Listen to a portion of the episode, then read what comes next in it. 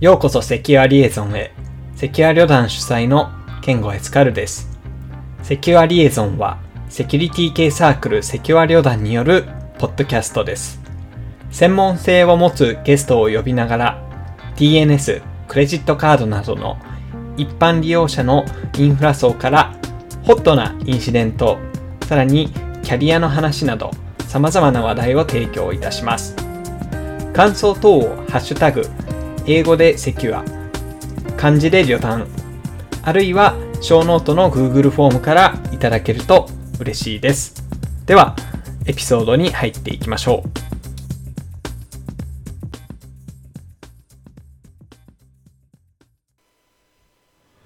そして今裏で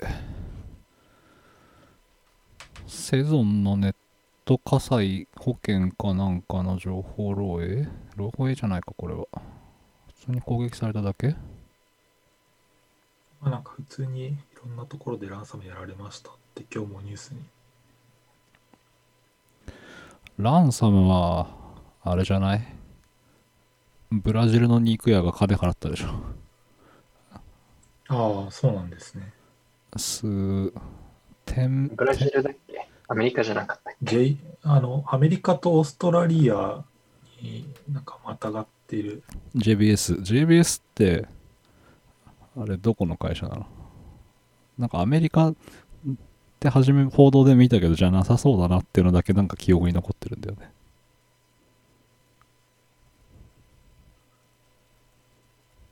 あとはまああれですね。個人的には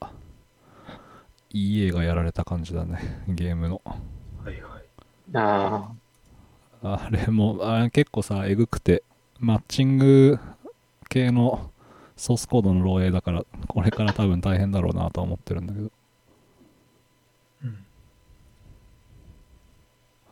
あとはあ。とりあえずオンにしちゃっていい？うん一応僕の手元では3人いるところ分かったところでもすでに録音はしてるので、じゃあいいや。まあ、バックアップは持ってるって感じあれだよねまた40分で切れるんだよねあのね、課金、前回から課金したから大丈夫。無マジか。はいあと今みずほのやつをちゃんと読んでる感じかなミヤホのやつはね、本誌が116ページぐらいあるから読むのが大変。読むのが大変。え今なんだっけ？あの用紙の方しか読んでないまだうんああ、そう、自分もちょうどよし読んだところ。あれさうん。添付 FS かな？使ってるの何の話？インデックスファイルが溢れるってどういうことだろうなと思って。ああ、なんか書いてあったのは、インデックスファイルを全部オンメモリにしたみたいで、あっていうのがなんかそれが起こりうるのって添付 FS ぐらいじゃないかなと思ってて。MPFS って何？あのまあファイルシステムの Linux のファイルシステムの一一種類なんだけど。うん。それだとまあそういうアーキテクチャに近いなと思ってあ、そうなんだ。ええうんなんか、うん、バンキング系のシステムがそもそも、オンメモリーでやるかっていうのはちょっとね、ちょちょっと僕わかんなくって、あその、まあ、うん、金金融系のシステムのって全然僕ほら経験ないからさ。そうそう、あの、僕も、あの、そういうガチ基盤系の、そういうのは、そもそも OS が Linux なのかどうかさえ、そうだよね、Unix とかなんか専用のやつかもしれないもんね。ハードウェアとかも。あの東証の前あったインシデントのうんうんうんアローズ、あれはなんか30にしたオン完全にオンメモリなあのデータベースだから、なんか、ものによってはオンメモリでもやってはいそうだよね。あまあそうねだ。だってあれはそもそもだってなんかそういう専用のハードウェアだよね、た多分。まあそうそうそうそう。そうですね東証のやつは。うん。そこまでわかると、銀行系は銀行系の、なんだろそういうアプライアンスがあう、るのかな。フレームがあるのかな。なるほど。ハード専用のやつがあると思いますけど。うんあとは個人的には調査方法にデジタルフォレンジックと書いてあっておっと思ったんだけどやってることは多分メールのやり取りを見ただけなのではいはいはいあんまりそっかっていう感じだったぐらいかななんか読んでて、登場人物が、あのーシステム系だと2ついて、うん一つが、えっと、みずほリサーチテクノロジーズと、もう一つがみずほデジタルサービス株式会社っていう二つのシステム系がいるんだけれども、前者が開発で。後者が開発保守っていう立て付けで、はいはいはい。まあなんかちゃんと検知してたのは当然その開発保守で、うん。そっから連携してきたけど、うーん、その開発部隊である MH、あーそのリサーチテクノロジーズ MHRT のなんか認知が遅かったんだな、みたいな書き方だった。うんうんうん。でななんかこれは、あれ、金融とかが、とか、あるいはなんか IT 監査でめちゃくちゃよく言う開発と運用保守を、そう、分離ししろって言ってることがなんか、実はなんかその原因なんじゃね？みたいな風に個人的には深読みしてたりは今する。なるほど。その、完全に分離して、完全に分離することで、開発側、あるいは運用側が、なんか不正を働けないようにするっていうのが趣旨だと思ってたんだけど、それが徹底されすぎた結果、えっと、別のところにも書いてあったけど、自分ができることに固執しすぎたっていうことにつながったんじゃないのみたいなので、例えば僕はその診察の時まさになんだろう運用保守するうん。とこにいたんだけれども、で、当然開発も完全に分離してたんだけれども、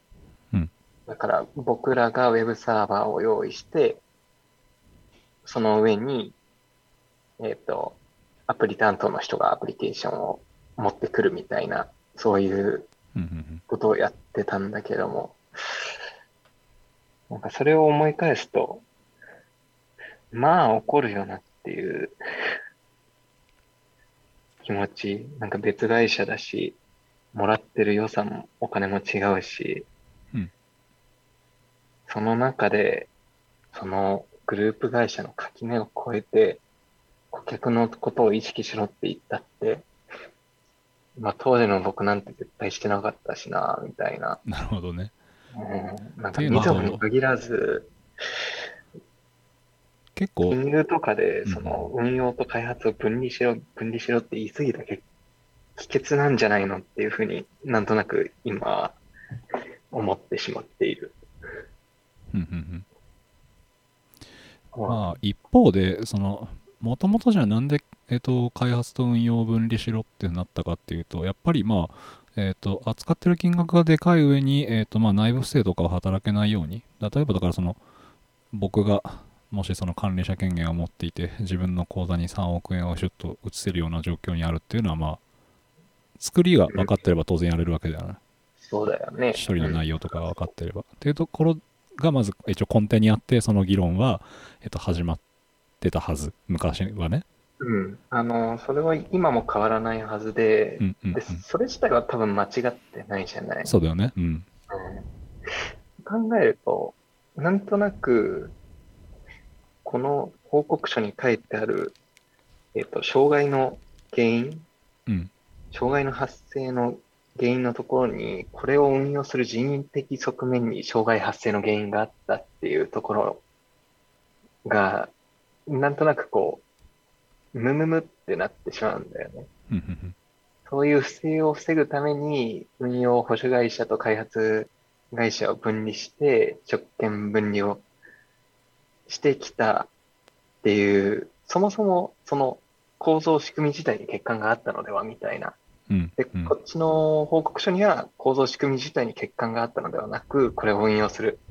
人為的側面に障害発生の要因があったみたいな書き方になってるん。で、うん。こう、うーんとね、これは用紙だけではなくて、116ページの本文にも当たらねばという使命感になっている。うん、まあそうだね。あの、簡単に言っちゃうとやっぱりそうあのまあ組織風土の問題だとかっていうふうに多分、まあ、割とね見かけた意見だと、まあ、日本のその SI 文化のやり方だみたいな話はまあいろいろ見かけはしたんだけれどもうん。一方でまあなんだろうね僕らみたいなそのフットワークが比較的他業種よりも軽いそのウェブの世界の人間だったとしても例えばじゃあその夜中にアラートが上がってきてそれの対応をする体制が組めている会社ってなかなかないと思うんだよねそうだね。結構まあえっとその辺は俗人化というかあのエンジニアのなんかぜぜある意味善意で成り立ってる部分で やっぱりあると思っていて。うん。ただ、まあ、その、なんだろう、まあ、善意というのか、まあ、その責任というのか、まあ、ちょっとその組織の話が出たから、まあ、結構その、今まで話を聞いてると、お互いにこれは多責にしようとしていいないかねっていうところは、やっぱりちょっと疑問点というか、なんでそういう風になってしまったんだろうなっていうのがあって、うん。まあ、これが自分ごとにできれば、っていうのが、あの、まず一つ目の、改善点だと思うんだよね。まあ、なんだろうね。手出しても、まあ、まずその手を出すということ自体は僕は何もデメリットはないと思うからただまあさそれが許される雰囲気というか、まあ、風土というかっていうのをどうやって作っていくかっていうのが多分次の大事な結構トリガーになるかなと思うんだよねそうだね。一方で、えっと、例えばその止めてしまった端的に言うとその止めてしまったとかリスターのところで失敗をしたっていうところによるその一つのミスによるやっぱ金額もでかいからうん。あの一個人として、まあ、昔から僕あの金融と医療系はあんまり手を出したくないって話は、まあ、ずっともう学生の時から言ってはいるんだけどもうん。やっぱそのワンアクションに対する重みが全然違うじゃないそうだね。うん。損失だった。それが、えっと、その機械的な損失もそうだし、まあ、その金銭的なマイナスっていうところもそうだし。なんかこの辺りはやっぱりそのなんだろうな。カバーしていける仕組みっていうのはなんかないのかなっていうのはすごく思うところかな。ちょっとだけ、とても、なんか、ナイーブなことを言うと、うんもうちょっと開発と運用の距離が縮まって、DevOps 的な感じでやると、その、どちらも自分ごとにできたりするのかなとかを思ったりしたかな。なんか、この報告書をパッと読んで、最初に頭に浮かんだのが、なんか DevOps っていう言葉だったんだけど、うんうんうんそれが、なんか、うん、今までのその不正を止めつつ、距離を近くできるといいのかなとか、あー体制という意味では思ったところですね。まあもちろんちょっと今、あのー本文、公表版、調査完全な調査報告版を完全に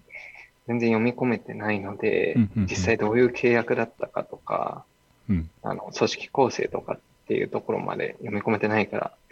そもそもそういう契約レベルでできたのかできた、できてなかったのかっていうのはちょっとわかんないけど、うんうんうん。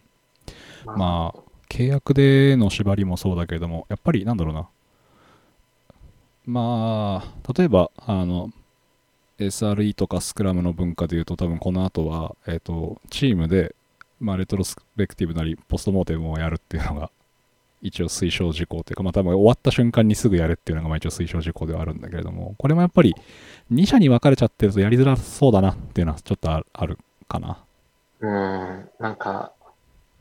そうだと思う。そもそも、仮にその新卒の時に戻って、うんうんうん今回みたいなことが起こりましたってなると、多分まず最初に呼ばれるのは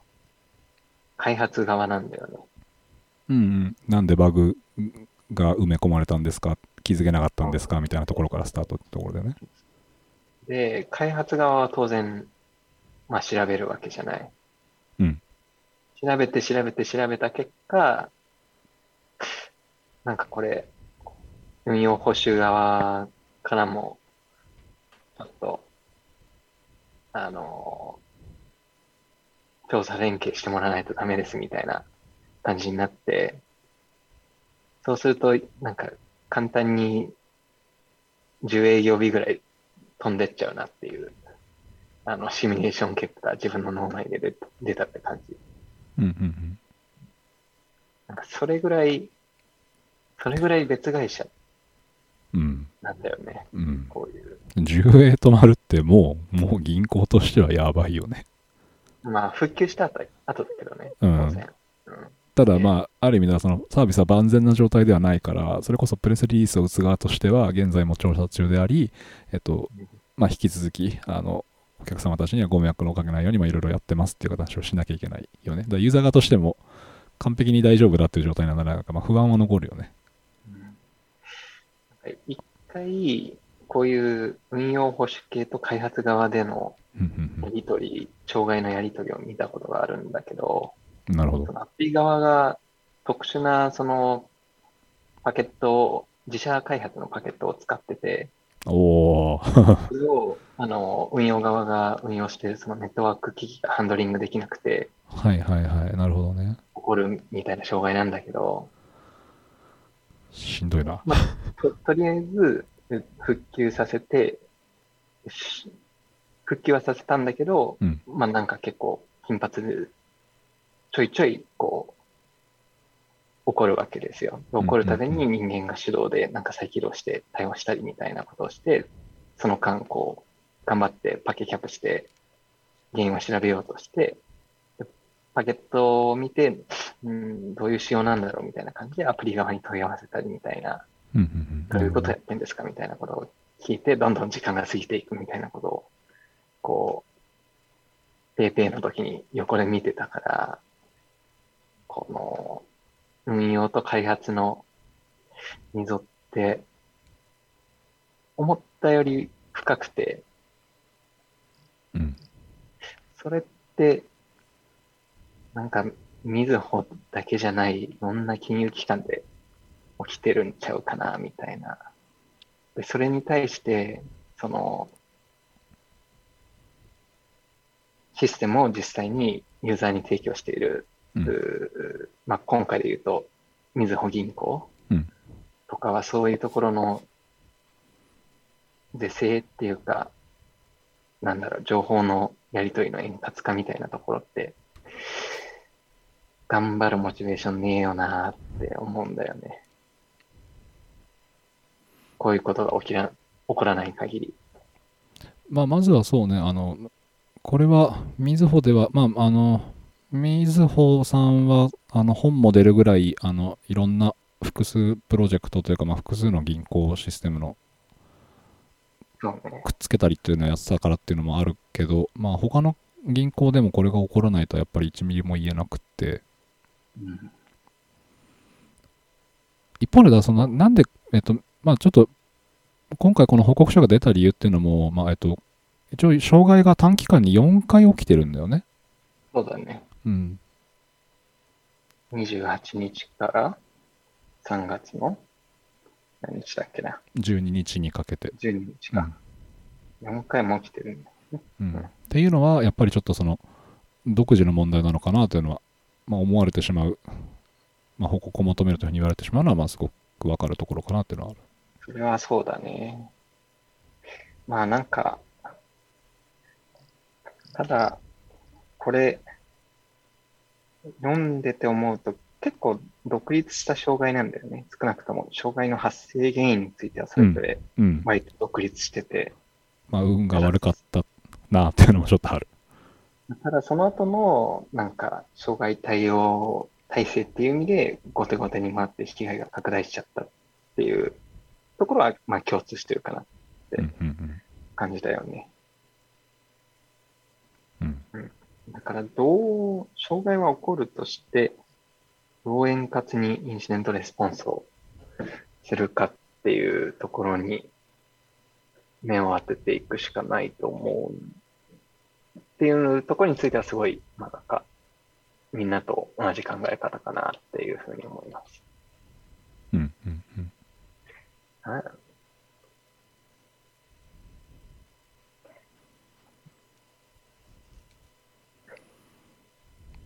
再発防止のあのペライチが出てるんだけど、うん。えっと、一応そのシステムと、えー顧客対応危機管理のところと、まあ、あと人組織の持続的強化っていう、まあ、大きく3つの領域には分かれているんだけれども、うん。まあえっと、システムとかの方に関しては、まあえっと、今回の、えーみのりというシステム名なんだけれども、みのりは、えっと、感情系システムか。うん。みのりの、えっとまあ、特性にふさわしい、えー体制整備と書いてあって、まあ、ATM の仕様変更監視システムの改善と、えーみのり関連の、まあ、総点検と、えー未稼働サービスの再生産、まあ、今6%というふうに書いてあります。で、あとは、えー開発運用に加え、顧客部門も参加する訓練や実機でのエラー発生訓練と。あとは、えー人材ポートの可視化と、えー継続的な、えー体制の強化と。いうのが、えーとまずシステム面で挙げられているところで、えー顧客対応危機管理のところでは、えー平時有事における、えー、と普段の顧客目線徹底というのがやっぱり、まあ、一応組織としては今回の、まあ、全体を読んでみてもやっぱり感じる部分ではあるんだけど、まあ、そこが問題ですというふうには思っていて例えばお客様の声を把握し施策に生かす組織対応というところで、まあ、SNS と分析の本部組織立ち上げみたいなところが書いてあったりとか、うん。えー顧客決済影響を軸とした、えーと体制整備と。あとは危機管理担当役員の設置と。最後に関してはちょっとなかなかうまくいくかどうかわからないなっていうところはやっぱりありますね。あの、まあ、トップダウン式の、あの指示命令系統だと、やっぱなかなかこの今回上がっているようなその文化的な問題っていうのは難しいのかなとも思いつつ、そうねそうねまあでも、えっと、もう一個の、まあ、えっと、その持続的な強化、まあ、中長期的に多分変えていかなきゃいけないですよと思っているところに対しては、えまあーコミュニケーションを文書中心からディスカッションへみたいな、まずディスカッションへみたいな文言も書いてあり、まあ、これが実現されていくとすごく良いんじゃないのかなというのはありますね。多分、組織体制はあんだけでっかい話だから、うん。一朝一夕にはいかないし、なんなら5年ぐらいかかったりするんですかね。うん、多分これは、それこそ、終わったらもう一冊本が出来上がるぐらいの多分大プロジェクトにはなる気はしているんだけれども。今まではある意味なんか、えっと、その、まあ、やってたことはソフトウェアの統合だけれども、ある意味そのみずほ銀行で、まあ、そのハードウェア的なところの統合をずっとやってきた仕組みだったけれども、今度はよりその内面の改善っていうところ、うん。まあ、ソフト的なところを多分やっていくんだろうなっていうのは一つありますよね。まあ、そうね。上からやるしかないよね。まあ今なかなか下から出しづらいというような体制なのであれば、まあそうなってしまうかなというのはありますよね。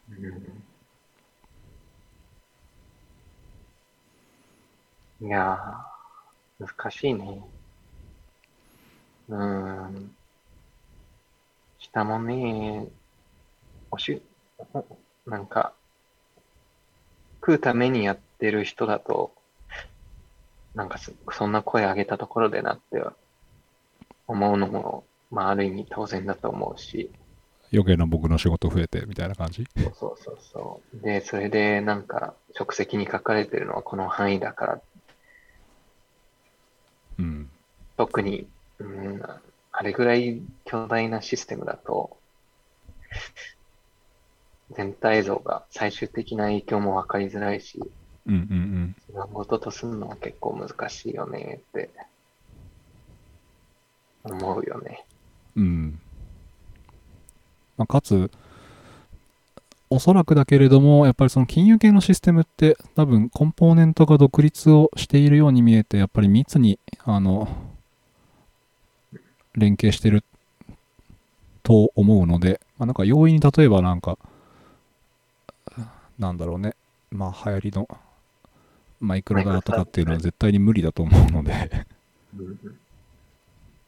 し、まあ、あとなんだろう、それこそ、えなんか、シュッと API 生やすみたいなことも多分当然できないと思う。なんか、まあ、さっき言ったように、独自のプロトコルだったりとかまあそれこそねネットワークレイヤー独自のパケットレベルでやり取りをしてますみたいなケースも全然あるんだろうなっていうのはやっぱり想像はできるのでうん。まあ、それと、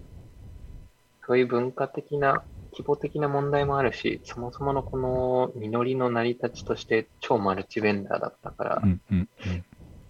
多分使ってるシステムがかなりそのベンダーによって違ってうん。るはずで、そうなると当然監視項目とかメトリックスもバラバラだから、単純にそれを統一基準作って同じ別の実装だけど同じ監視項目になるようにするとか、うん超難しそうだよな。これだからさあの後から入ってきた人とかさ多分、えっと、使用こういうこの手のサービスっていうか、まあ、この手の業界って、まあ、多分すべては使用書にちゃんと残っていますとうん。ドキュメント文書がすべて正ですっていうふうに言うと思うんだけども一方でじゃあ明日僕がこのチームにジョインをしてえっと過去の歴史とかをすべて把握するために文章を読み解きますって言った瞬間に多分12ヶ月解けるんじゃないかなっていうのはやっぱりあるんだよね。なんか今朝の日経に書いてあった気がするんだけど、うんうんうん。あのー今朝の日経で、あの、無料の範囲で読めると、その、業務の効率化を進めるため、開発時に膨らんだ人員やコストの削減に比重が移ったみたいなことが書いてあって、なるほど。その運用に回すリソースを減らしてたみたいなんだよね。でそれが多分その顧客軽視って呼ばれるところになるんじゃないかな。まあ、ただ、ちょうど作り終わったばっかりで、その人員計画を見直して、うんじゃあ減らし始めるぞ、引き継ぎもするぞっていう段階で、こう、まともに知識連携できてなかったのかもしれないね。うん。まあなんかそうやって開発とか終わったら運用フェーズに移行したらじゃあそこからなんかある意味コスト削減だみたいな経営的なそういうなんでしょう。あれがあるじゃないですか。考え方。ありますね。うん、なんかそういうのちょっと海外がどうかわかんないです。日本だと割とよくあると思ってて。その辺で回収するみたいな。はい。まあそういうなんでしょう。経営戦略経営の仕方そのものも。まあこれも今回はみずほに限らずいろんなところがやってると思うんですけどそもそも良くないのかもしれないですね。うん、わかんないけどさ、作るよりも運用する方がコストかかんない？あ これただの裸の話で言ってんだけどさ。ので、だからなんか運用フェーズに入ったから人減らしますっていうのは僕なかなか理解ができない、やっぱり会話なんだよな。うーん、あんまり日本の製造業がどうだったかわかんないけど、うんうんまあ、いわゆる受託開発での、なんかうん納品しておしまいみたいな、うん。ああ、なるほどね。あのーそう、納品しておしまい的な、あの、文化が強いんじゃないかな。あの、多分みんなさ、ご存知だと思うし、システムって生き物だからちゃんとライフサイクルでよしよししてないかなきゃダメっていうのは、うん。はい。あの、当然赤ちゃん産むより生まれた後成人までかける成長コストの方が高いっていうのは当たり前なことだと思うけど、うん。まあなんか受託がベースになってると、そういう考え方も薄いのかもしれないね。うんうんうんちょいちょいやったことあるけど、やっぱりなんか納品しておしまいみたいな契約及び実態なことは、まあ、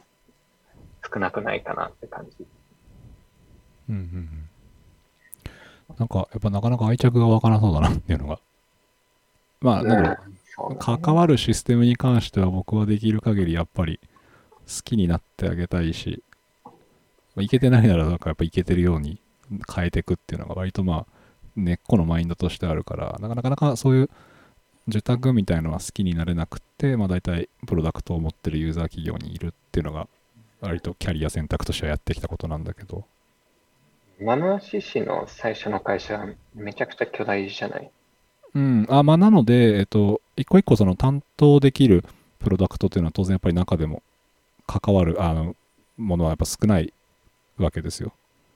まあ、そうなんだ。うんなるほどね。まあ、例えばその、全社員が使うようなものだったとしても、やっぱその上で、えっと、サービスを作る人たちっていうのが、まあ自分たちのコードを動かしていくみたいなまあ、そういう、なんだろうな、アーキテクチャレベルでの分離はあるけれども、まあ、例えば今言ったようなそのプラットフォームを作るんだったら、そのプラットフォームは、えっ、と、まあ、社内のエンジニア向けにリリースをするし、まあ、その上で、えっ、と、動か、動くアプリのやっぱりパフォーマンスとかっていうのもちゃんと見るし、うんやっぱり一回その CI/CD のプラットフォームとかを担当してた時には、うん。まあ、そのし開発が望んでいるその CI のスピードと僕らが提供しているその機能とが大きく乖離があってとかっていう話はやっぱ中でもすごくけんけんがくがくと話もしたこともあるし、まあ、そうだね。どうしてんだろう。なんか、海外とかの金融機関はどうやってんだろうね。あんまり確かにそういうなんか SIR 的な話っていうのはなんか日本でしか僕も聞かない気はするけれどもちょっとそのあたりはなんかどういう風にやってるんだろうね。まあ、ゴールドマンとかは結構昔から自前でやってることは有名だけど、そうねあのたまに募集とか見るから見見見見かけるからね。やっぱその向こうの銀行とかはどうしてんだろうね。これだ単純になんだろう、え、まあ、えまずは、えっと、やっぱりいろんな会社、すごくなんかレベルの低いところから話を積み上げていくと、やっぱりまあ今、パソコン使わないで仕事をすることってやっぱこの世の中においてないだろうし、うん。まあパソコンとかスマホも一応この場合は含めたいけれども、うんまあ、やっぱその中、まあそういうものを使うということはやっぱある程度、なんだろうね、例えばその GUI プログラミングとかのところから、とか RPA とかとか全然始まっていいんだけれども、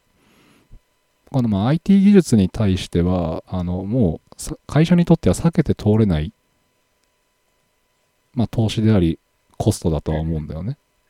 まあね。っていうのにまずやっぱり経営陣たちに理解をしてもらいあの単純にだからなんだろうなエンジニアを雇えば済むのかという話だけでもなくってやっぱりその組織の中でえっ、とまあエンジニアリングがどれぐらいウェイトを占めるのかかなりこれはでかいウェイトを占めなきゃいけないんだよっていうのがちょっとあの日本だとなかなか根付くのが難しいのかなって思ってるところかな。うん。そうね。なんか、難しくて、うんその、いくら会社がスタートアップでも、うんうんうんその業界で入らなきゃいけない団体とかあって、うんうんその団体が独自のシステム使ってると、うーん、みたいに なるんだよね。宅建の話する？え？宅建の話すればいいの？特定の業界について言ってるわけじゃなはいいですよ。はい。まあまあでも多いですよね。結局、その、どの業界でサービスをやるかによって、そういうなんか、えっと、中の業界団体とかっていうのもあるし、えっと、まあなんだろうな、従従わなければならないその法律だったりとか、えっと、監督省庁っていうものが大体やっぱり業種ごとにそれぞれ決まっていて、今は、まあえっと、その、お上が定めたルールに従って業務をやらないと、まあなかなかの事業を伸ばしていくっていうことが難しいと。まあ、それだけじゃなくて、なんかいいい感じのウェブサービス作りましたけど、うんうんうん。なんか、社内のプロフィシーに阻まれてアクセスできませんみたいな。はいはいはい。で、その利用者は、あの、営業の人なんで、なんか、そのシステム対応してるとこにパスが、みたいな ことも、ね、想像できるんだよね。うんうんうん。なかなか、なかなかね、ハードな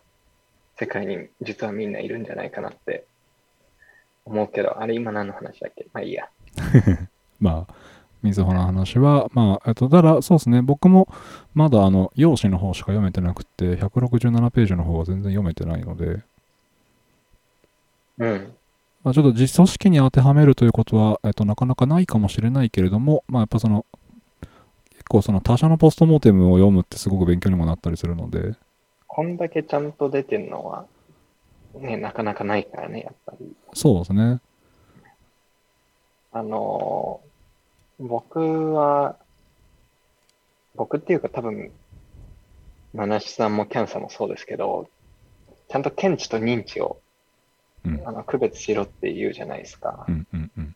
うん。そこら辺がこの、なんか、書いてある報告書って大抵いい報告書で、うんあの、このみずほのやつもちゃんと区別されてたんで、うんうんうん。よかったなって思いました。ねかこの間読んだランサムウェアのレポートはそこら辺が区別されてなくて、こう 思わず読んでて舌打ちをしてしまったみたいな。うん、なこれ何を言いたいんだっていうのはちょっとやっぱなかなかわかんない、わかりづらい報告書っていうのはなんか見てて辛い思いはありますね。まあそんな感じです。そんな、そこでちょっとクイズを挟みたいんですけど、突然のクイズ、はい。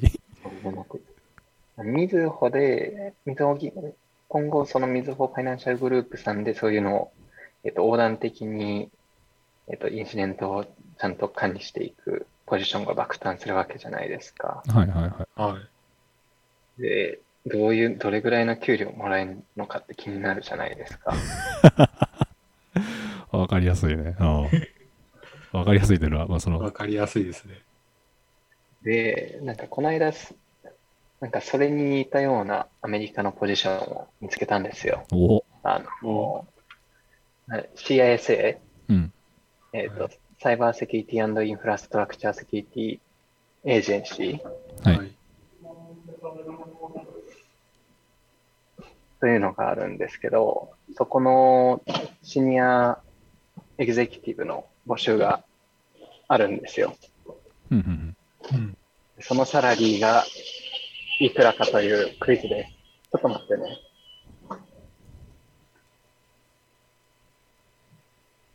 すみません、なんか、あの、製造が入っちゃった。ああ、まだ会社書いてた。はいはいはい。その CISA のシニアエグゼクティブ、えーっと、ジョブデスクリプションとしては、インターナショナル、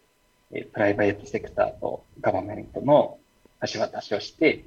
えーっと、情報の共有を促進したり、サイバーセキュリティサービスとかテクニカルアシスタンスを提供していくみたいなうん。ポジションなんですけど、うん、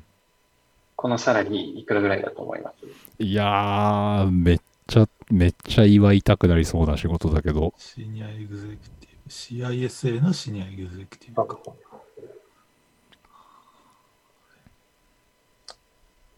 でもさ、あそこって一応、ドットガブだよね。そうだね。反公共団体っすよね。うん。うん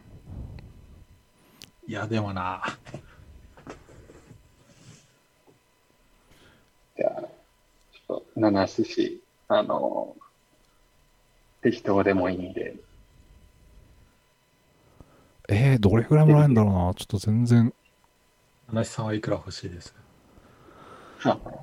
えー、2000万ぐらい欲しいよね、でも。もほう。う、キャンさんはどうですか？100万ドルぐらい欲しいな。えっと、答えは、サラリーは、えっとね、13万ドルから19万ドル。だから多分、えっとね、1500万からだいたい、えっと、2000万ぐらい。あやっぱ、あそれぐらいだよね。まあ、やっぱそんなもんですよね。うん。だえっと、いわゆる役員レベル報酬ぐらい？でも向こうだとそこまで高くない方だよね、多分。そうそうそうそう。なんか見た瞬間、まあ、公共だからかもしれないけど、うんうんうん。なんか思ったより高くないなみたいな。うーん、思ったより高くないのを皆さんが普段見ている給与がどの会社をベースにしてるか次第。ああ、まあだ、西海岸価格で考えたらあんまり良くないよって感じじゃない？まあそうですよね。西海岸ベースで考えると安って感じですよね。うん。西海岸の、なんか、多分、そこそこのジジュニアレベルでももらってるんちゃうみたいな。まあもっともらってますよね。うんうん。まあ、その、生活をするために必要なお金だというのもあるけれども、そうなんですよ。で、なんか気になったのは、じゃあ西海岸のそういうシニアエグゼエグゼクティブレベルのセキュリティなんていくらぐらいもらってんのかなとか、うんうんうん。こう思ったんですけど、ちょっと見つからなかった感じです。ああ、なるほどね。いや、なんか、軽く倍以上もらってそうな気がするけどな。のかななるね。5、60万ドルにプラス RSU とかそんな感じじゃないですか？まあ、多分そうそう、そんな感じだと思うんだよな。いやちょっとね、ここら辺見つかったら、また共有しようと思う。ななんかね、なんとなく、アメリカ本国でも、なんかテキサスあたりのおシニアアナリストが、確か1000万ぐらいで、うん。やり合って思ったことは何回かあるんだよね。アナリスト1300ぐらいとかっていうのはなんかよく見かけるね、確かに。そうそうそう。思ったより高くないなって思うことが結構多いかも。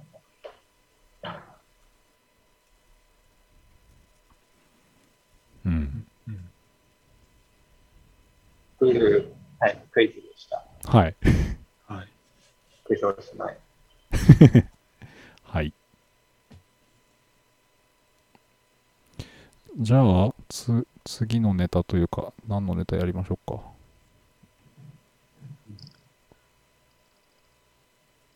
まあ、なんかね、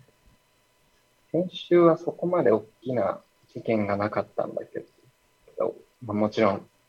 最近起こりすぎだから、だんだん感覚が麻痺しつつあるんだけれども、そうですね。国外、国内問わず確かにちょっと最近多いなとは思いますね、やっぱり。多いですね。まあ、やっぱり、ランサムですかね。多いのは。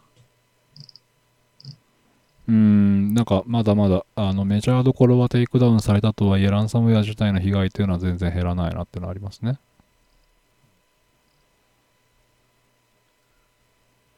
ランサム自体は、ようやく、ランサムっていう、ちょっと待ってください。七七さんは、はいはいはい。なんか最近追っかけてるホットトピックとかあるんですか？ちょっと最近バタバタしていて、あんまり外の情報というのを実は拾えてはいないんだけど、まあ、えっと、気にしてるのは、まあ、ちょっと、えっと、まあ、先週ずっと僕、夜中、昼夜逆転していて、なんでかというと、WWDC の、あの、はいセッションを夜中一人でペロペロ見てたんだけど、はい。あの、まあ、やっぱり、えっと、もともと、Google が結構先行していた領域ではあるんだけれども、Google のプライバシーサンドボックスの対抗みたいなところで、まあ、iOS というか、まあ、Safari の、えーまあ、IP 判定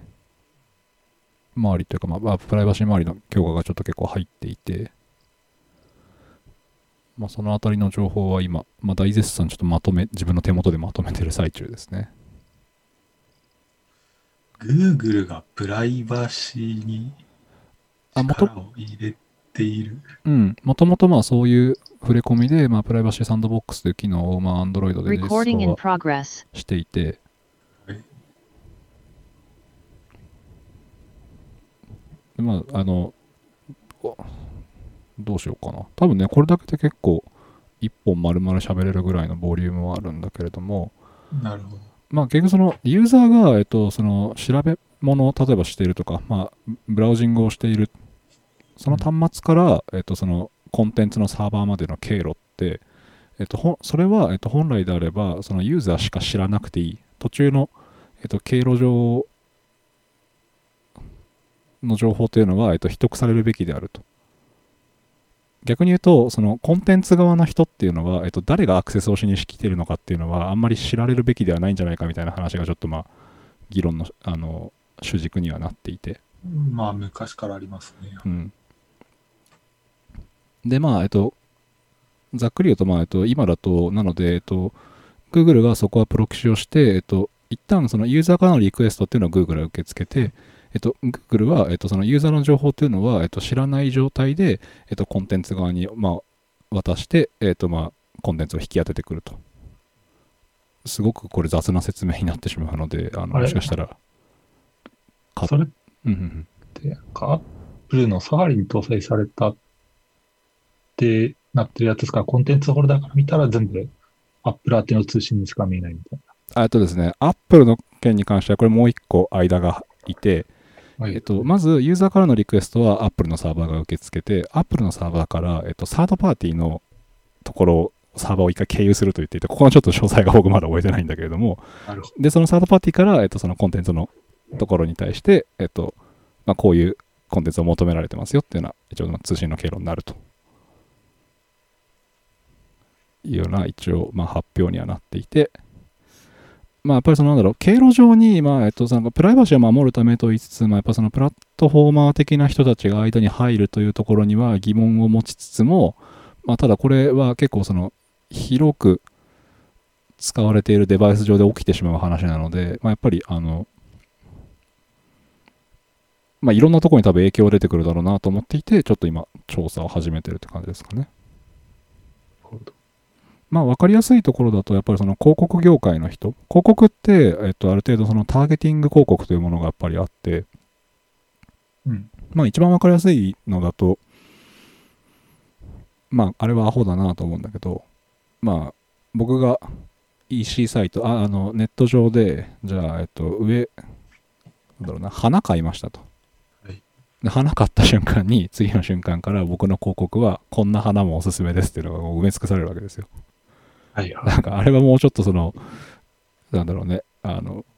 アルゴリズムをもうちょっとうまくしろよとは思うんだけども、まあまあこんな感じで、例えばそのインターネット上で何回かのアクセスをしていると、アクセスをされている先の人は僕が、例えば、えっ、と、2、30代の、えっと男性であるというところの情報とかっていうのが、まあその検索の履歴とかから分かったり、あの、緩く推測ができるようになったりもするわけですよ。っていう情報をもとに、えっと、まあ一応その、この人に興味がありそうな、えっと、コンテンツを出すとか、まあ、それこそ広告を出して、えっと、売り上げにつなげていきたいみたいなのが、まあ、結構、今までのにインターネットを、まあ、発展させてきたお金の部分という意味では発展させてきた領域ではあるんですね。ただやっぱ当然、えっと、あまりにもそれが、えっと、正確すぎたりとか、まあ、プライバシーの問題にはなってきてるっていうのが、まあ、昨今の一応風潮でもあって、まあ、これに対して一応各社が、まあ、いろんな大きな動きをこれから見せてくる、まあ、見せて、見せて始めてる状況ですね、今。そうですね。うん。っていうあたりで、まあちょっとさすがに自分の仕事にも関係がありそうなので、まあいろいろ調べ始めているというところですね。そうですね。広告なぁ広告を出してくれる、出してくれるのはいいんですけど、まあ、うざいと思います。うんそれはいいんですよ。まあ、追跡はやめろっていう感じです。まあ、ターゲッティングはやめろっていう。なんだろう、だからその追跡をされてもいいものとじゃないものっていうのを、えっと、理想の話をすると、えっと、まずはユーザーが選択できること。えっと、まずは、えっと、10、追跡させます、させませんっていうところから始まり、させるのであれば、この情報は僕は提供するけれども、これは提供したくないですっていうのは、その意思表示が、えっと、できればいいんだけれども、えっと、これは、いえっと、技術的にも難しいし、えっと、多分ユーザーのインターフェースとしても、えっと、それを選ばせるというのはなかなか誰も得しないであろうなっていうのが問題があり。GDPR のクッキーみたいな。あそうそうそうそうそう。だからちょっとポップアップ出てきて、これとこれとこれみたいなの選んでも、じゃあ別ブラウザーからログインしたらもう一回これ選び直さなきゃいけないのとか。まあまあ多分ややってらんないと思うんですよ。そうですね。はい。はい待って、WWDC の話？あそうですね。最近どんなコンテンツを追いかけてるんですかって話があって、まあ一応僕は先週ずっと WWDC の、まあ、プライバシー周りとか、まあ、デバイス周りを一応見てたので、あの、iCloud プラスの IP 判定周りのところの話をしていました。なるほど。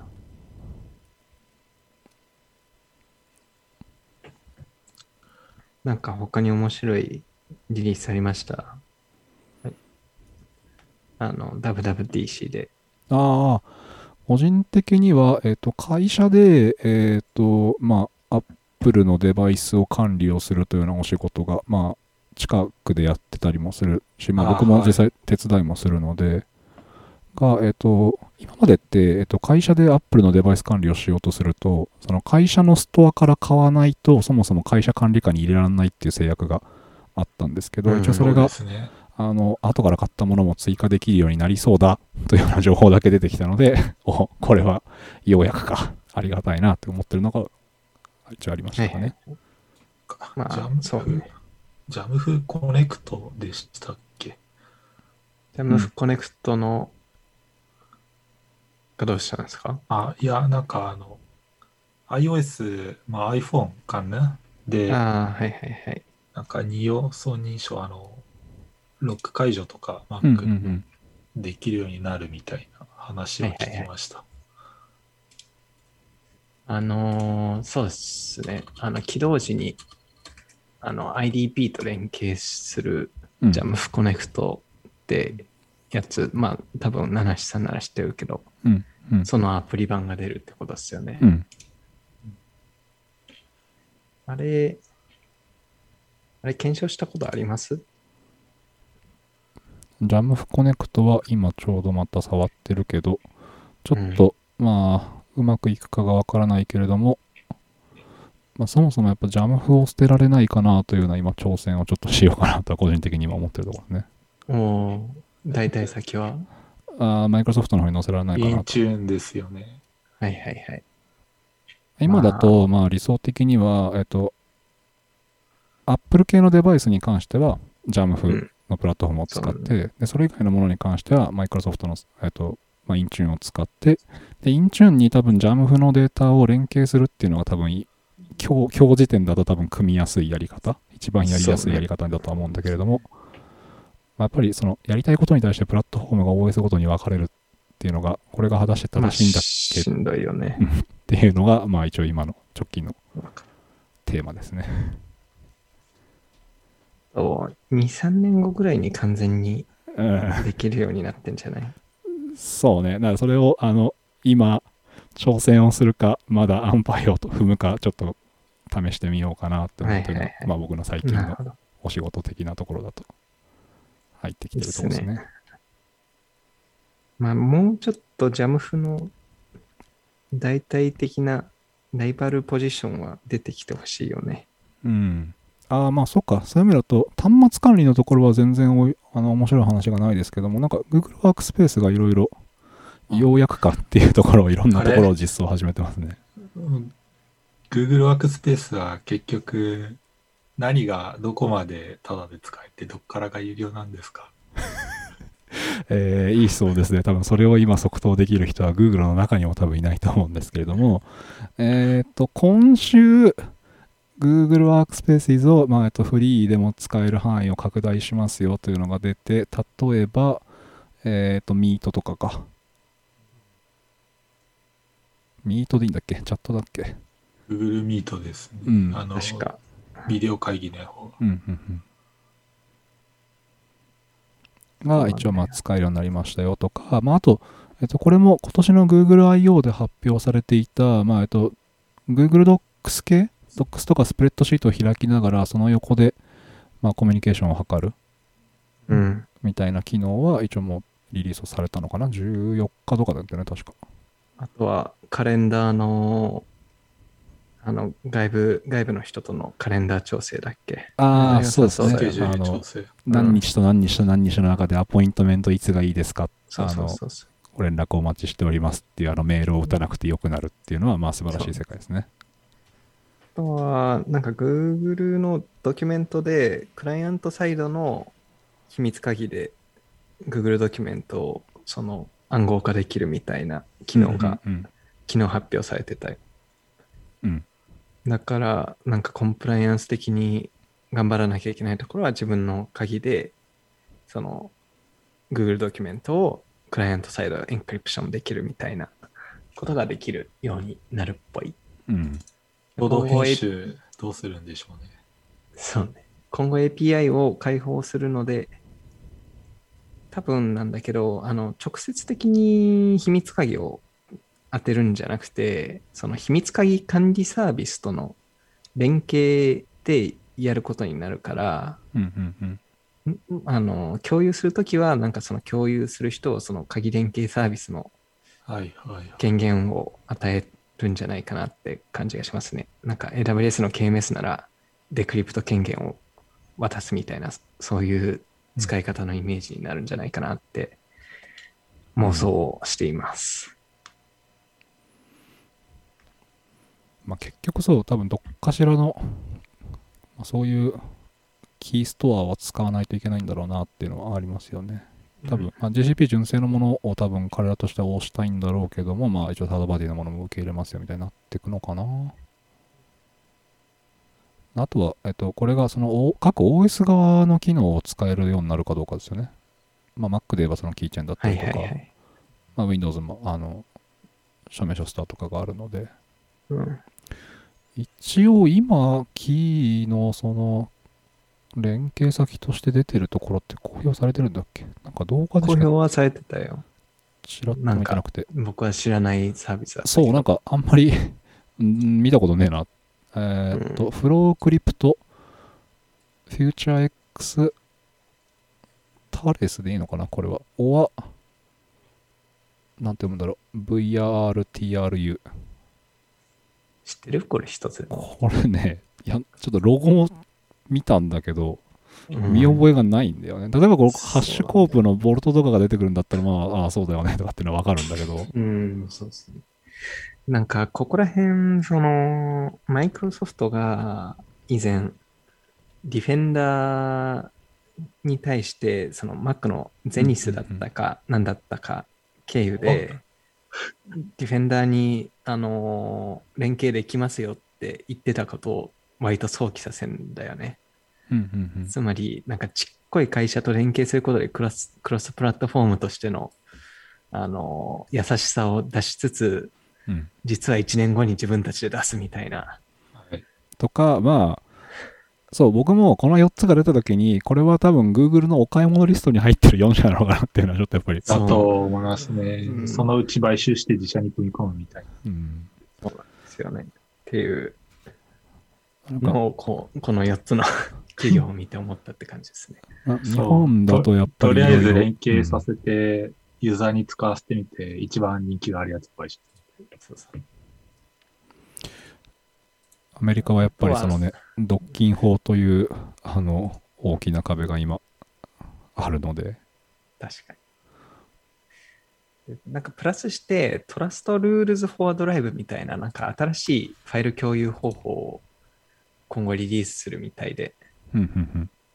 うん。なんか一体いくつファイル 共有機能出すねんみたいな。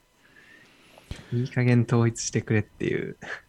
ファイル共有ね。これはもう僕も多分ここ67年ずっと悩んでいる話ではあるんだけれども、うん。まあそれこそね世間で話題になったのはそのパスワード付きチップとかっていう話もあったけれども。あのなんだろうな。コンテンツそのものを共有しないっていうやり方がそろそろできないかなとは思ってるんだよね。はい。コンテンツ自体は、えっと、コンテンツオーナーのやっぱ手元、まあ、ストレージ上にあって、うんそこに対して、そのビューの権限とかライトの権限だけ手に入って、まあ、そこにゲストとして入り込んで見に来る。ああ。コピーとかはできないってうことだよね。ううんん Google ドキュメントでできるじゃないですか、それ。いやー、監査がね、やりづらいのと、結構ドキュメントは、えっと、コンテンツ単位でやるのか、そのドライブ単位でやる、共有ドライブでやるのかみたいなところがすごくやりづらくって、そうですね。使い勝手が良くないなっていうのは、常々、あの、議論の中心になってるネタですね。あれ、Google ワークスペースとか、うんまあ、なんかすげえわかりづらいですけど、一応 API とか、API では叩いて今誰が誰に何のファイルを共有してるとか、パブリックに公開してるとか。うんうん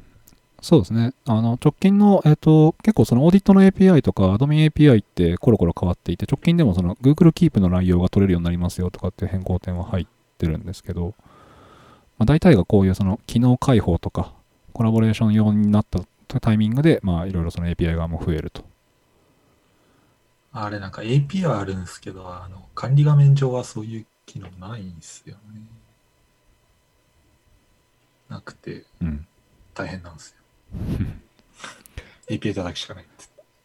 API を叩くしかないんだけれども、あんまりそのコロコロ仕様が変わる API を独自実装したくないというこのジレンマにそうです。はまるという。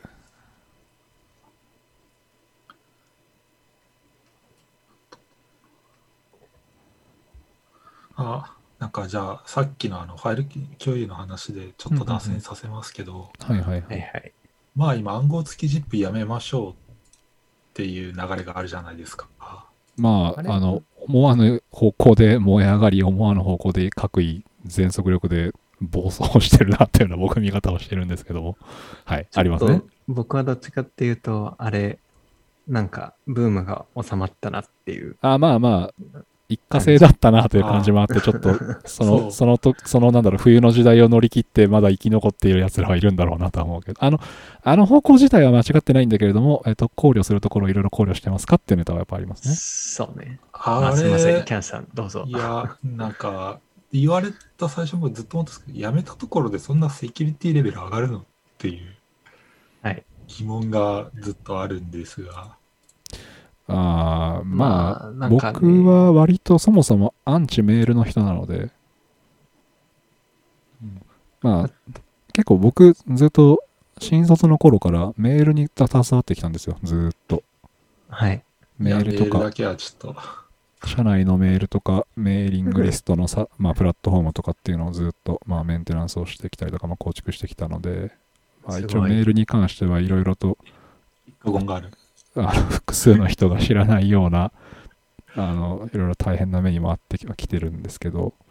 メールって、あの、送ったら絶対に相手に対しては、まあ一応その、届くと思い込んでる人がいっぱいいるんですけど、いや そそもそもやっぱそういう、なんだろう、一般ユーザーの常識と管理者の常識に結構やっぱり、これだけ長い期間があったにもかかわらず乖離があって、とか、うん。送ったらすぐ届くと思ってるんだけども、いやいや待て待て、どんだけ世界中のサーバーを経由して、どんだけの時間のラグがあると思ってるんだみたいな話もやっぱりあるので、うん。僕はコミュニケーションの手段っていうのは、まあ、リアルタイムベースにできるものに変えていきましょうねっていうのは、まあ、それこそ前携わってた時からずっと言ってはいるんですけども、やっぱり、なかなかこうメール文化っていうのはなくならないんですよね。ーで、同じように、まあ、このポッドキャストではよく話をしてますけれども、メールとか DNS とかって、まあ、ある意味その枯れた技術というふうに一般的には言われている部分。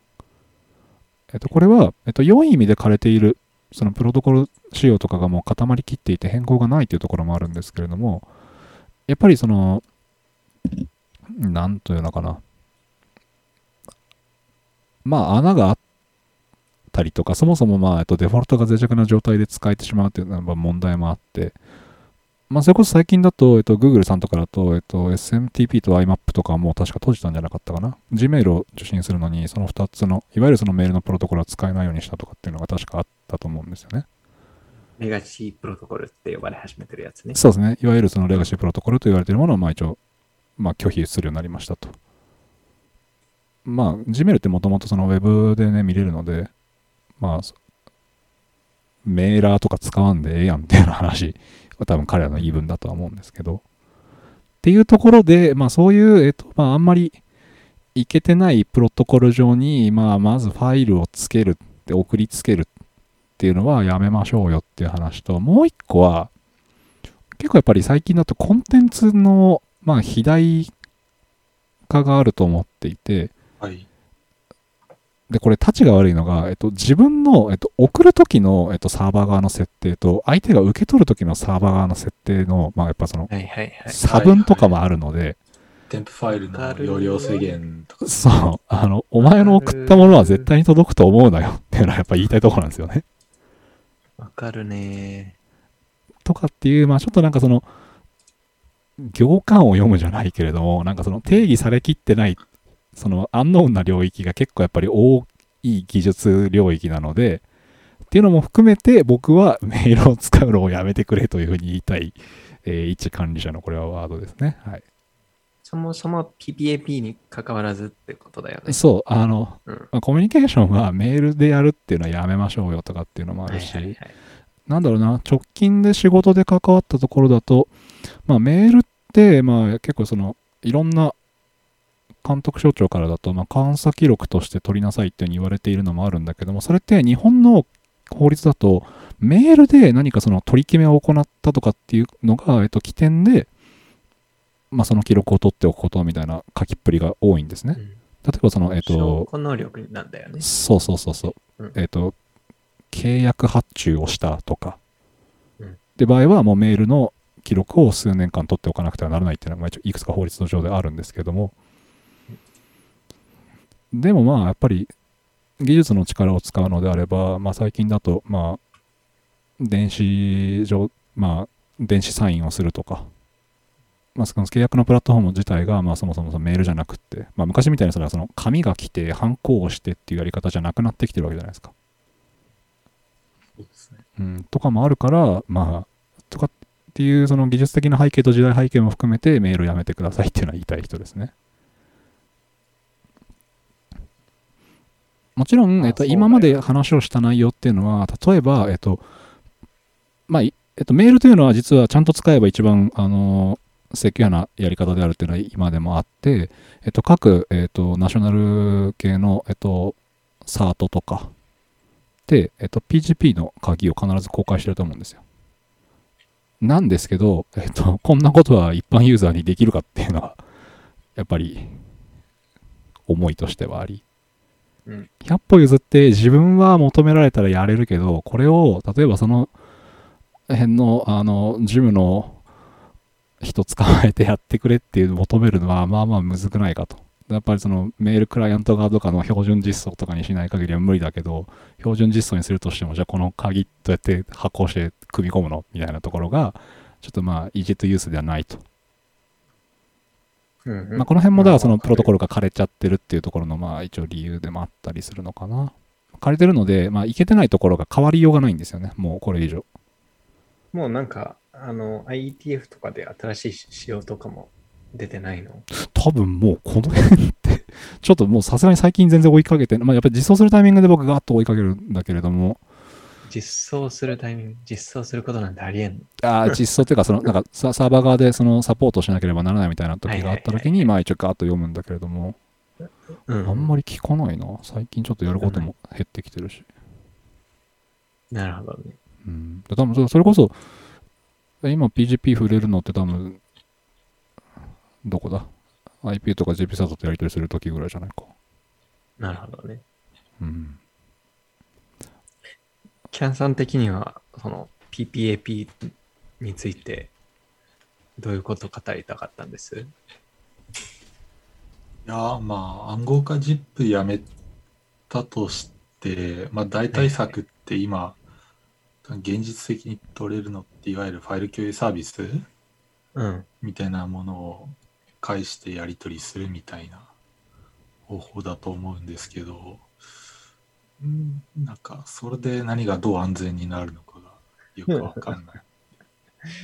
あ あ、わかります。なんか、なんとなく、僕はメールでもいいから、はいパスワードかけてくれなきゃ何でもいいわって感じですね。そうですね、僕も別にそこの手間さえなくなればどうでもいいんですけど。まあ、あの、この業界にいると、あの、例えばその経路の暗号化の話とかを始めても、いや、オタクの、あの、オタクのお家でね、今ご自ご自宅で使われてる無線 LAN の AP の強度とかどれぐらいですかねとかってとこがやっぱ始まるわけですよ。あの、ツッコミポイントはいっぱいあるので、まあメールだけではないですよっていうのはやっぱりあるんだけれども、まあ一方でやっぱそのメールというのが、まあ結構そのメジャーなビジネス上でのコミュニケーション手段になってしまってるっていうところで、まああんだけ話題になってしまったのかなっていうのはちょっと一つ悲しいうんエピソードとしてはありますよね。そうね。あの、うん。問題、まあ、うん困みんな、みんな多分困ってるからあんだけ話題にしたんだとは思うんですよ、やっぱり。まあ、わかる。なんだけど、その表面的な困りごとだけじゃなくて、そもそもなんでこうなってんだっけみたいな、その課題の本質にたどり着けてる、これはあえてエンジニアというふうに言っとこうかな。エンジニア界隈の人でも多分そこに踏み込まずに、ちょっとわーわー言ってるだけみたいな人も結構見られたので、なんかその辺はちょっ松井には乗っといていいんじゃない？と、まあまあ、あの、そういう世の中の、えっと、大きな流れというのをうまく使うというのも、そのなんだろう、僕らの仕事をやっていく上では大事なポイントでもあるので、うん。まあ、割と、ね。おーみんなやっとるなっていう感じで僕は見つつ自分のところどうだったかなっていうのをいろいろ見てた感じですけど。やっとりましたね。うん。まあ、ブームが終わったっていう意味では、進撃の巨人が終わりましたよ。ありましたね。おーそっか読みました？あ読みましたよ。あ。七瀬さんちゃんと読みました？僕ね、1話目の時に、えっと、僕確か本誌で読んでたんだけど。絵柄が合わなくて、僕はね、えっと、3話ぐらいで切った人なんですよ。えだからまさかこんなに世の中で話題になるとは思ってなくて。うんまあ、結構僕、漫画はかなり買う人で、あ、まあそうです。最近ちょっと本棚を新調したりとかして、漫画の本棚を入れ直しをしてたんですけど、まあ、4桁冊数あるんですよ、家の中に。すごいい。。七瀬さんの家、あれ以上本棚を置くそれはあるんですか？あ いや、ちょっとね、今、寝室が大変なことになってる。はい。まあ、ぐらい読むんですけど結構なんかメジャー作品も手は出しつつ、あの、毎週出てるようなその週刊誌も読むんですけど、意外となんかその人が読まないような漫画とかも好きで、うん。うん。なので、なんか、売れてるから読んでるというわけではなんかないなっていうのはなんか自分の中で改めて。うんうんで、結局読んだんですか？え読んでないです。びあの、進撃の巨人に関しては。そっか。そっか。そんなに？進撃の巨人も読んでないし、まだ先行のハサウェイは見に行けてないし、エヴァンゲリオンの新しいやつはなんかすごいみんな大変そうだなって見ながらちょっと、あの、座して待ってる感じですね。了解です。はい。はい。まあ、じゃあ、え、ちょっと二人で話してもいいんだよ、その進撃の話を。うーん。まあ、なんかね、僕は、ああいう終わり方、うん。良かったなって思いますよ。普通になんか、うーん、どういう終わり方があったのかなって考えても、あれ以上の終わり方あったのかなみたいなうんところで、個人的にはすごいしっくりきましたね。あとなんか、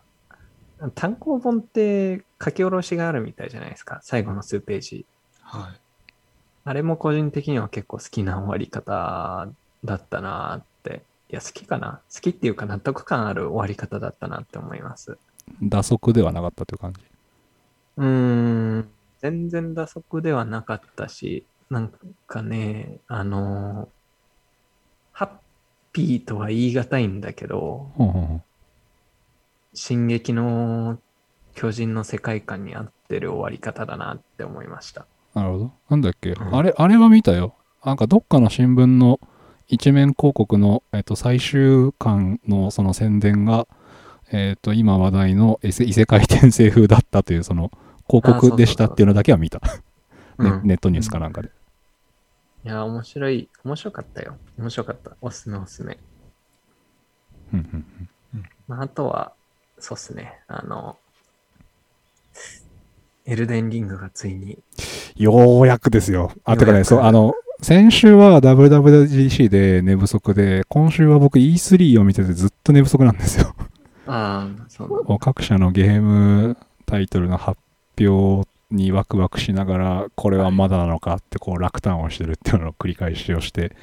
もうずっと昼夜が逆転してるんですけど、うんエルデンリング動くとこがよく見れました一ね。年、一年待ってようやく来ましたね。はい。めっちゃ、2021年、違う、2022年1月。うん。そう、あの月まで出たからね。あとは、まあ、多分、こっちは話題にしてる人もすごく多いと思うんだけれども、えっ、と、ちょうど今朝というか、まあ、昨日の夜なんだけど、日本時間の、えー、今日何日だっけ？今日が16日 ?16 日の朝1時から、えっ、と、任天堂の、えっ、と、うんうんうんまあ、発表があったんだけど、あの、任天堂スイッチをまあ、牽引したと言っても過言ではない、ブレス・オブ・ザ・ワイルドの続編が ようやくプレイヤブル PV まで出たので、ブレスオブ、ブレスオブワイルドシリーズやったことないんだよね。あれはやった方がいいですが、無限に時間がなくなりますね。あの、でもね、オープンワールドゲームとしては、あ、ゼルダか。うんゼルダああ、やったやった。ちょ、ちょっとやった。友達ん家でやって、確かにね、すごい感銘を受けた記憶がある。最近の、まあちょっとゲームの話を始めると多分マジで止まらなくなるんだけど、まあその、トゥーンシェーダーな感じの世界観とオープンワールドと、あとは、えっ、とまあ技術的なところだと、物理演算のところが、えっ、と、ハボックという、まあ、オープンソースではないんだけれども、そういう、まあ、フレームワークを使ってたりとか、まあいろいろ、あの、挑戦的なタイトルかつ、えっ、と、まあ、スイッチでの大型タイトルというところで、まあ、いろいろ5択は並べられるんですが、まあ、とりあえず面白いと。面白いし、多分すごくプレイ時間も長くなると思うんですよね。はいはい。あと多分全然売れてないんだろうけれども、えっ、と、任天堂は結構そのチーク玩具的なところにも力を入れていて、まあ、段ボールでいろいろその任天堂スイッチの、えー、とセンサーをうまく使うことによって、まあ、新しいゲームをやるみたいなうん。シリーズがいくつか出てたんですけど、その中の1個の、えっと、VR のセットがあるんですが、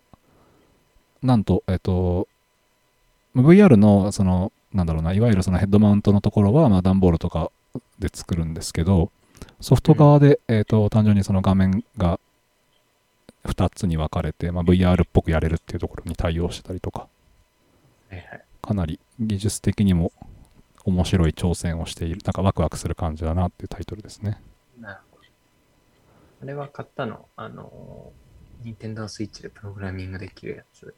あれはね、まだ実は買ってないんですよ。ちょっと6月って実はビッグタイトルのリリースが続いてて、僕ずっとゲームやってる時間がなくて。はいはい。ただ、あれも評判を聞いてるとすごく良さそうだなって感良じですね。さそうだよね。うん。これ完全にリングフィット専用機になってるけど。ああ。リングフィットをやるのであれば、なんかもう、もう一部屋というか広い運動できる部屋が欲しいなっていう感じですね、最近の悩みは。アマングアスをスイッチでしばらくやってた。おお、なるほど。。僕は iPad でやったんですよね、アモンガスは。アマングアス、結局ジョイスティックがないと、あの、繊細な動きが難しくない？僕ね、なんかタッチで割とそこやれたんだよね器用だな。あの僕はずっと iPad mini が手元にある人なので、でやってますね。最初、アンドロイドでやってたんだけど、なんか、だんだん満足できなくなってきて、スマホはきついんじゃないかな、画面サイズ的にも。うん。あのなんかね、手の届く範囲という意味では、こああ、う、サなるほど、ね。ボタージュとか、扉を閉める時においては、こう、シュシュッとできたんだけど、タスクをこなすだんだんそうそう。だんだんこう、こなれていくうちに、こう、その、シュッとやるよりも、いかに繊細な動きをして、イうんンポスター的役割を果たすかっていう方向に、だんだんシフトしちゃったんで、なるほど。こうススイッチに、で購入したみたいな感じでしたね。はいはいはい。みんなまだマングアスやってんのかな？なんか熱烈なファンが身近に一人いるんだけれども、あれ、なんだろう、8人ぐらい人を揃えなきゃいけなくって、うん。やっぱその人を揃えるというのが、結構なんだろう、もうその人も家族と子子供がいる人なので、なんかその人がやりたいって言ってる時間と僕がフリーになる時間とかが合わなかったりとか。して、あんまりや最近は下火ですね。面白かったし、またなんか、ブームが来てほしいなって思うんうんうん。う。うんみんながまたやり始めんならやるって感じ。まああとね、地味にこうクロスプラットフォームだったりするから、そうね。ちょいちょいステージも増えてるみたいだし。そうね、そうだ、新しいステージが入った時に多分やったのが最後かな、前。あの空のやつ？そう、エアシップ、結構広いところやって、マップがわからんって言いながら確かやってた気がする。最近は、あれですね、もうずっとオンラインゲームばっかりですね、僕は。何やってるんですか？えっと、ファンタシースターシリーズというのがセガが出しているはいオンラインのものがありまして、まああれ僕はい。昔やってたのが、ちょっと、今回、えっと、大型アップデートになが入ったので、久しぶりに今復帰してちょろちょろやってるのとかですかね。ファンタシスタオンライン？まあ略称だと PSO2 とかまあ今回だとそのえ NEXT ジェネレーション NGS っていうに言われてるんだけどイースターの PSP の頃に一回やりましたね。ああそうですね。これ結構息が長くて。無印 PS ファンタシスタオンラインってそもそもいつだっけな？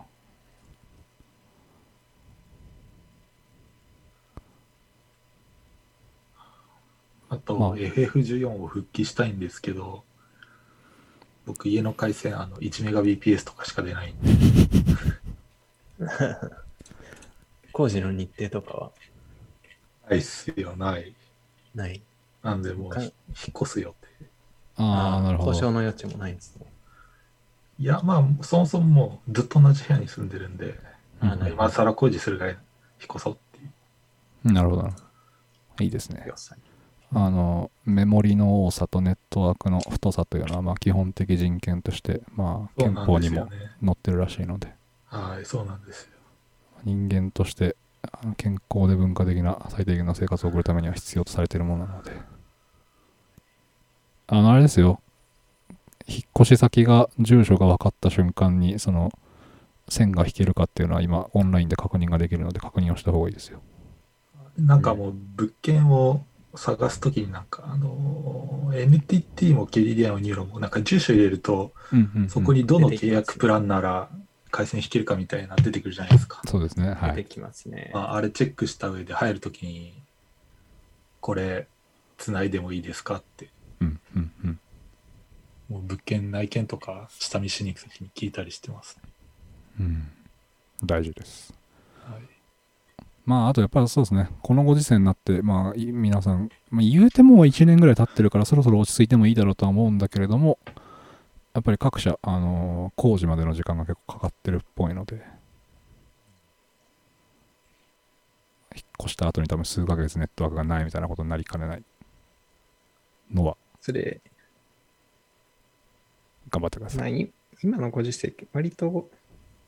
備え付きが、まあ、あの、いいとは全然言えないけど、一応、その、うん、まあ。人体に最初からついてる Wi-Fi も、うんうん最近は多いみたいっすね。うん。うんまあ、ちょっとそうだけど。個人的な宗教的な理由でそういうのはちょっと、えやっぱりね、その上流がその信用できないというか、うん。まあ、ね。言うて ISP の兵器も信用できるのかって言われるとまたそれも耳なんですけど、まあそこはなんかどうしようもないところなんで、まあ仕方ないって割り切るしかないですけど、うんそうですね。はい。なんか他の部屋と同じ LAN で繋がってたら嫌じゃないですか。嫌ですね。わかなんか僕は大体、まあずっと賃貸なんですけど、僕が入った部屋で大体一発目に線を引くということが多いのでまあ結構あれですね、大家さんだったりとか管理会社の方には説明をしますが、まあ、ありがたいですね。まあ引かせてもらってるので。そうそう。工事計画概要書みたいなやつやる前に提出して、うん。これでやりますいいですかってお伺い立てて、うん。じゃあやりますね。いやそうなんですよ物件がなんかいいところあったんですけどうんうんうん。自分車持ってるんですよね。あ。で近辺の駐車場なんか半径1キロ以内の駐車場が全部埋まってて あ、ああ、それは、それは辛いな。うん。とこれ車を隣駅の駐車場に奥はめになる。あるかまあでも車買ったばっかだしまだ処分するには早いし いやまあ、そうねじゃあ。こっからじゃあもう駐車場がないんで物件買いますっつって新しい家を探すかああ、なるほど。なかなか、なかなか難しいですね。車はね、やっぱりなんか、このご時世、欲しいなとは思いつつも、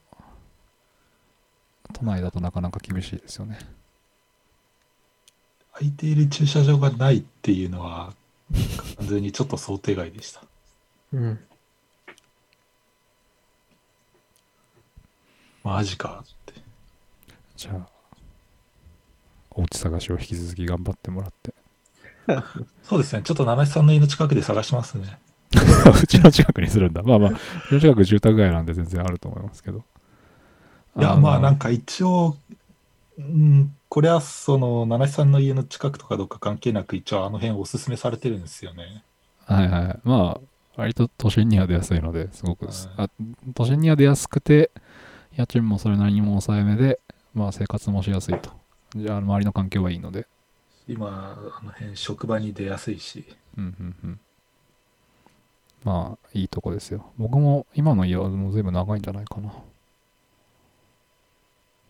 なんかね、まあ、ちょっとさっきもあの法律とか業界のルールみたいな話がありましたけれども、なかなかこの不動産業界というのもね、こうまだまだテックの領域が入る入らないとか入れないところなので、まあ、ローカルルールがいっぱいありますよね。というのと、まあ、インプットされてるデータがほぼ人間の入力なので、フォーマットが定まりきってないというか、でもなんか不動産は不動産でなんか統一されたデータベースみたいなやつありますよね。あまあ、一応その、不動産業者だけが入れる、えっと、システムというのがあるんですが、うん、まあ、ここにインプットされてるデータというのがちょっとなかなか。あとは、えっと、まあ、そこに、えっと、登録をするという業務が一応あるんだけれども、それすらも、えっと、しない。本当に、えっと、その地元の不動産屋に行かないと見れない情報みたいな。まあ、そこは、あの、登録するかしないかっていうのは、やっぱりその業者さんに一任されているので、とかで、まあなんか本当にいい物件情報っていうのは実はウェブ上にない、ウェブとかシステム上にはないみたいなこともよくありますね。はい。じゃあ、ちょうど1時間半ぐらいですし、今日はそんなところで。以上にしましょうか。はい。じゃあ、今日も皆さんありがとうございました。はい。お疲れ様でした。お疲れ様です。